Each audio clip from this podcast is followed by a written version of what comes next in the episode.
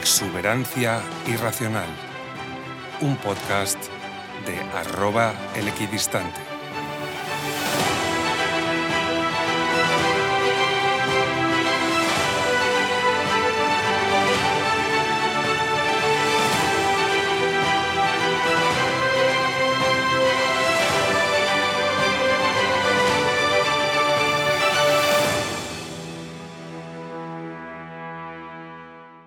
Bienvenidos a un nuevo episodio de Exuberancia Irracional, el podcast en el que te contamos historias de empresas, hablamos de política y te explicamos nociones básicas de inversión y bolsa. El mensaje navideño del rey es una tradición que empezó en 1975, primer año en el que Juan Carlos I se reunía con los españoles a través de la televisión, tras la muerte de Franco en noviembre de ese mismo año. Previamente, el dictador ya ofrecía un mensaje a la nación, pero este se realizaba en Nochevieja, y así lo hizo desde 1937 hasta 1974, con la única excepción de los años 1940 y 1945. Para diferenciarse y empezar una nueva etapa, el rey decidió trasladarlos al día 24 de diciembre, Nochebuena. La idea de dar un mensaje en fechas navideñas, sin embargo, es importada al Reino Unido. Jorge V dio por primera vez este discurso en 1932, tras proponérselo John Rife, director de la BBC. Ya se lo había propuesto anteriormente, en 1922, cuando se creó el servicio de radio de la cadena, pero el rey lo rechazó. 10 años después se lo volvió a proponer, coincidiendo con el lanzamiento del servicio de radio a todo el Imperio Británico. La Reina María y el primer ministro le animaron a aceptarlo, y finalmente aceptó. El discurso de Jorge V llegó a 20 millones de oyentes, teniendo un éxito tremendo. No solo Franco en España decidió copiar esta tradición, ya que en 1933, solo un año después del primer discurso de Navidad de Jorge V, Roosevelt transmitió su mensaje navideño a los americanos, y la idea se extendió a otros países posteriormente. Os recomiendo, si queréis algo de ficción al respecto, la oscarizada película de 2010, El discurso del rey, que cuenta la historia de Jorge VI y sus problemas a la hora de poder pronunciar el mensaje navideño. La tenéis disponible en Disney, Filmin y Movistar Plus. El episodio de hoy es un episodio especial, en el que voy a ofreceros en exclusiva el mensaje de Navidad de Su Majestad el Rey. He conseguido que me lo filtren y me he decidido a publicarlo pese a los riesgos que conlleva para mi seguridad. Dicen que no ha pasado el filtro de Presidencia del Gobierno, y por eso no será el discurso definitivo que oigamos el domingo. Pero por su relevancia, creo que debía publicarlo. Con todos vosotros, el mensaje de Navidad de Su Majestad el Rey, que nunca oiremos.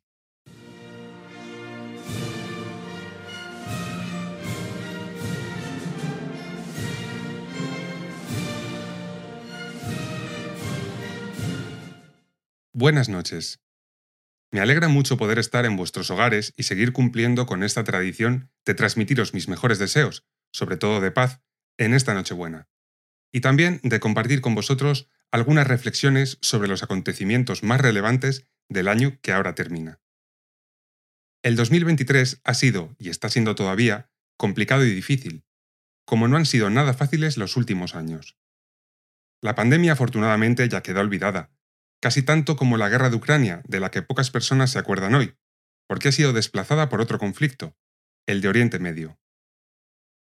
Todos nos acordamos del cruel e indiscriminado ataque terrorista que sufrió la población civil israelí el 7 de octubre, y desde España apoyamos el derecho de cualquier democracia a defenderse ante el terrorismo, sobre todo frente al que se escuda en su propia población civil, a la que encierra y maltrata en un espacio tan reducido como Gaza.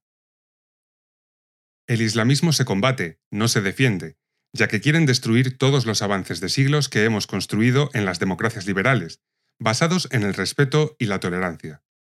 España está con Israel y deseamos que hagan lo que tengan que hacer para acabar con el terrorismo, intentando minimizar al máximo las bajas civiles. Y por eso, como representante del Estado español en el extranjero, condeno todas y cada una de las vergonzosas declaraciones de miembros de nuestro gobierno. Pero sería injusto olvidar que en Europa tenemos activa una guerra que nos toca mucho más de cerca. Queremos mandar todo nuestro afecto y nuestro recuerdo a todos los ucranianos que siguen defendiendo con su vida el avance de Rusia, que amenaza las fronteras de nuestros socios y aliados europeos. España tiene que seguir apoyando a Ucrania junto a la comunidad internacional y a sus socios de la OTAN, para reafirmar su compromiso de que la soberanía, la integridad territorial y la independencia de los estados son principios irrenunciables de un orden internacional basado en reglas y que siempre debe buscar la paz. Las consecuencias de la pandemia y las guerras han traído graves consecuencias para España, pero sería irresponsable por mi parte atribuir los errores propios de nuestros gobernantes simplemente a la coyuntura internacional. El índice de precios de consumo ha crecido un 16% desde 2018, y los españoles sufren especialmente para llenar su carro de la compra. Es peligroso transmitir números macroeconómicos positivos que hablan de ser el país que más crece y que mejor gestiona la inflación, cuando esto solo indica que nosotros partimos de más abajo en la recuperación, y que nuestra inflación la sufrimos antes y de manera más importante que los demás.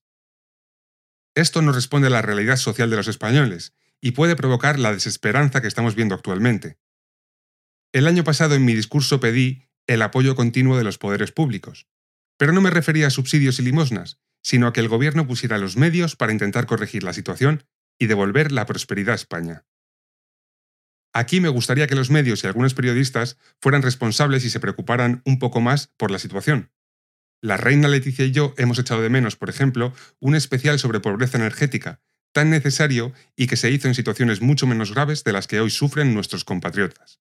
Pero imaginamos que no han tenido tiempo los responsables porque están muy ocupados blanqueando el terrorismo. Lo mismo ocurre con el dato de parados que nos dicen que ha mejorado y que vivimos un récord histórico de afiliados. ¿De qué sirve tener un récord de afiliados falso? Exijo que la responsable reflexione sobre lo que hace, que en este caso es aplaudir unos datos manipulados y que difícilmente se traducen en una mejora laboral para nadie. Tampoco hay que sentir orgullo porque el ingreso mínimo vital haya ayudado a 2 millones de personas. Hay que sentir vergüenza como país y lograr que el ingreso mínimo vital ayude a 0 personas, pero porque no lo necesitan. Los pensionistas en nuestro país han visto cómo este año se revalorizaba su pensión un 8,5%, y ya se anuncia que para el año que viene se revalorizarán sus pensiones un 3,8%. Hay que acabar con este sinsentido. La mayoría de ciudadanos no pueden seguir sosteniendo esta estafa piramidal que está extrayendo su renta hacia personas que ganan más que ellos y que tienen más patrimonio. Hace tiempo que es evidente que las pensiones no son sostenibles, pero esto ya parece directamente una broma de mal gusto. Pido al gobierno que sea honesto con los españoles y les cuente que no hay dinero para pagar las pensiones. Y por eso animo a todos los partidos a buscar pactos de Estado para reformar las pensiones y transformarlas en un sistema de capitalización que permitan equilibrar los presupuestos de ahora en adelante. A los pensionistas actuales les pido de corazón que acepten la congelación de sus pensiones mientras se cambia el sistema, ya que no es justo hipotecar el futuro de los jóvenes españoles de esta manera. La violencia de género es también un problema clave en nuestra sociedad y que ha repuntado este año. Es fundamental que las políticas tengan resultados y todos los españoles hemos podido comprobar cómo no solo no se han reducido las muertes de mujeres, sino que este año se ha aprobado una ley que ha tenido como consecuencia la liberación de más de 100 delincuentes sexuales y la reducción de condena de más de 1.000. El Estado español ha invertido cientos de millones en políticas destinadas a erradicar esta lacra, a través de su ministerio, y es hora de decir lo obvio, esa inversión no ha tenido retorno. Hay que cambiar de estrategia y desde la Jefatura del Estado lo apoyaremos.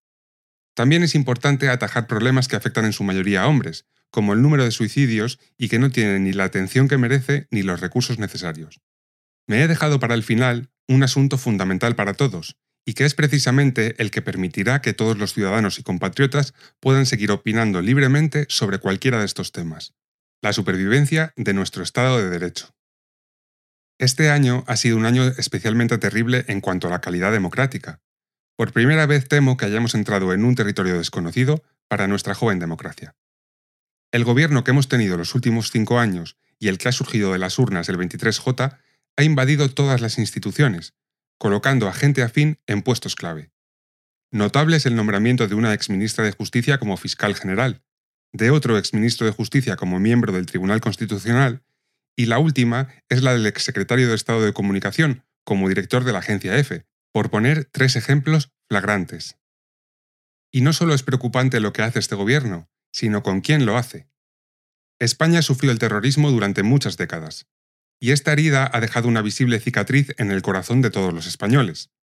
Pactar con los mismos terroristas que asesinaban a nuestros padres, madres, hijos y amigos no es aceptable, ni lo será nunca.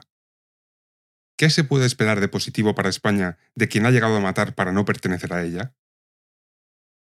Pero este gobierno ha incumplido la principal responsabilidad que tiene, que es decirle la verdad a sus ciudadanos, y así ha conseguido llegar al poder a través de unas elecciones a las que acudió mintiendo y diciendo todo lo contrario a lo que haría después. No es de recibo que para conseguir unos votos en una sesión de investidura se esté dispuesto a conceder una amnistía a unos delincuentes que cometieron un golpe de Estado, y que claramente viola el espíritu constitucional. Y es más, como garante de la unidad de España, no permitiré la realización de ninguna consulta destinada a modificar nuestras fronteras que no sea realizada conforme a lo que dicte la Constitución. Como dice en su artículo 2, nuestra Constitución se fundamenta en la indisoluble unidad de la nación española, patria común e indivisible de todos los españoles. En su 45 aniversario recién cumplido, garantizo que defenderé la Constitución frente a cualquier ataque y que la unidad de España y el principio de igualdad están garantizados de forma rotunda. El Estado no puede pedir perdón a las personas que, como dije en mi intervención del 3 de octubre de 2017, pretendieron quebrar la unidad de España y la soberanía nacional, que es el derecho de todos los españoles a decidir democráticamente su vida en común. Por todos estos motivos, como jefe de Estado, solicito al presidente Pedro Sánchez Pérez Castejón que convoque elecciones y no se presente a la reelección. Para abrir un periodo nuevo donde los españoles puedan votar sabiendo la verdad y donde salga un gobierno del color que sea, pero que consiga gobernar sin negociar lo que no se puede negociar. Como rey de España, mis funciones son muy limitadas para poder hacer más, pero si no tuviera efecto este mensaje, hago un llamamiento a las instituciones europeas para que garanticen el Estado de Derecho en uno de sus países miembros. Europa ya vio cómo una vez ardían sus naciones por permitir derivas iliberales de gobiernos elegidos democráticamente. Es hora de evitar que vuelva a suceder de nuevo lo mismo. Somos Europa, pero también necesitamos Europa, que es nuestro gran marco de referencia político, económico y social, y que por ello nos debe ofrecer certeza y seguridad.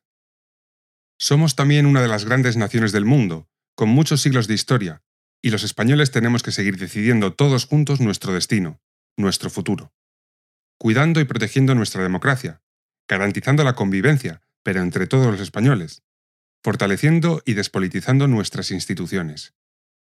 Debemos confiar en nuestro país, una España que conozco bien, valiente y abierta al mundo, la España que quiere vivir en paz y concordia, la España orgullosa de sí misma. Esa España es la que veo, la que escucho, la que siento en muchos de vosotros y la que una vez más saldrá adelante.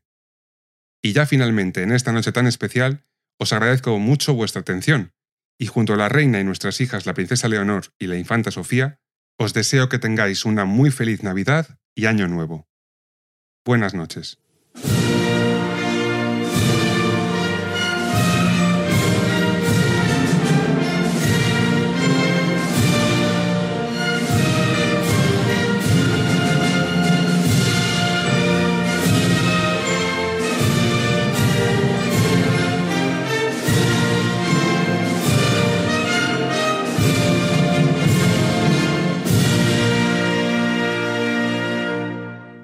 Pues este ha sido el mensaje navideño que tenía preparado el rey.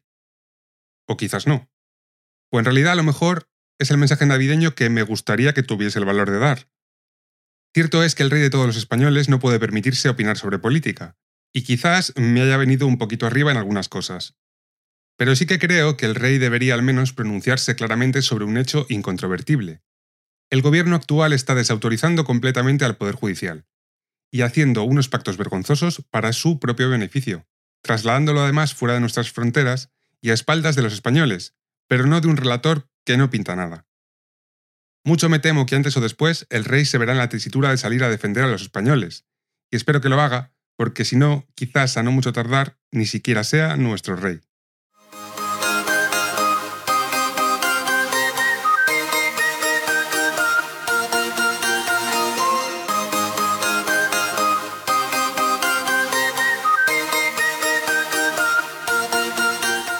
Espero que os haya gustado este mini episodio en el que os he ofrecido el discurso navideño del rey versión El Equidistante. Estoy seguro que en nuestro interior todos tenemos un discurso que nos gustaría oír, de la misma forma que todos los españoles somos seleccionadores de fútbol cuando nos toca. Aquí os he dejado el mío. De una cosa sí que estoy seguro. El futuro está en nuestras manos, así que no dejéis a nadie que os lo arrebate. Os deseo a todos una feliz Navidad y que disfrutéis con vuestras familias y seres queridos. También espero que entréis en el año con buen pie. Exuberancia Irracional se va de vacaciones, pero volveremos el 16 de enero con un episodio muy especial. Os recuerdo que podéis mandarme vuestras preguntas, comentarios o sugerencias a través de los audios de Spotify, a los que podéis acceder en el link que está en la descripción del episodio. También a través de la cuenta de X del podcast @exuberacional o a través de mi cuenta de X @el equidistante. Acordaos también de darle al botón de seguir y si lo estáis disfrutando, valoradnos con 5 estrellas. Nos vemos muy pronto en un nuevo episodio de Exuberancia Irracional y hasta entonces, que tengáis una Navidad estupenda.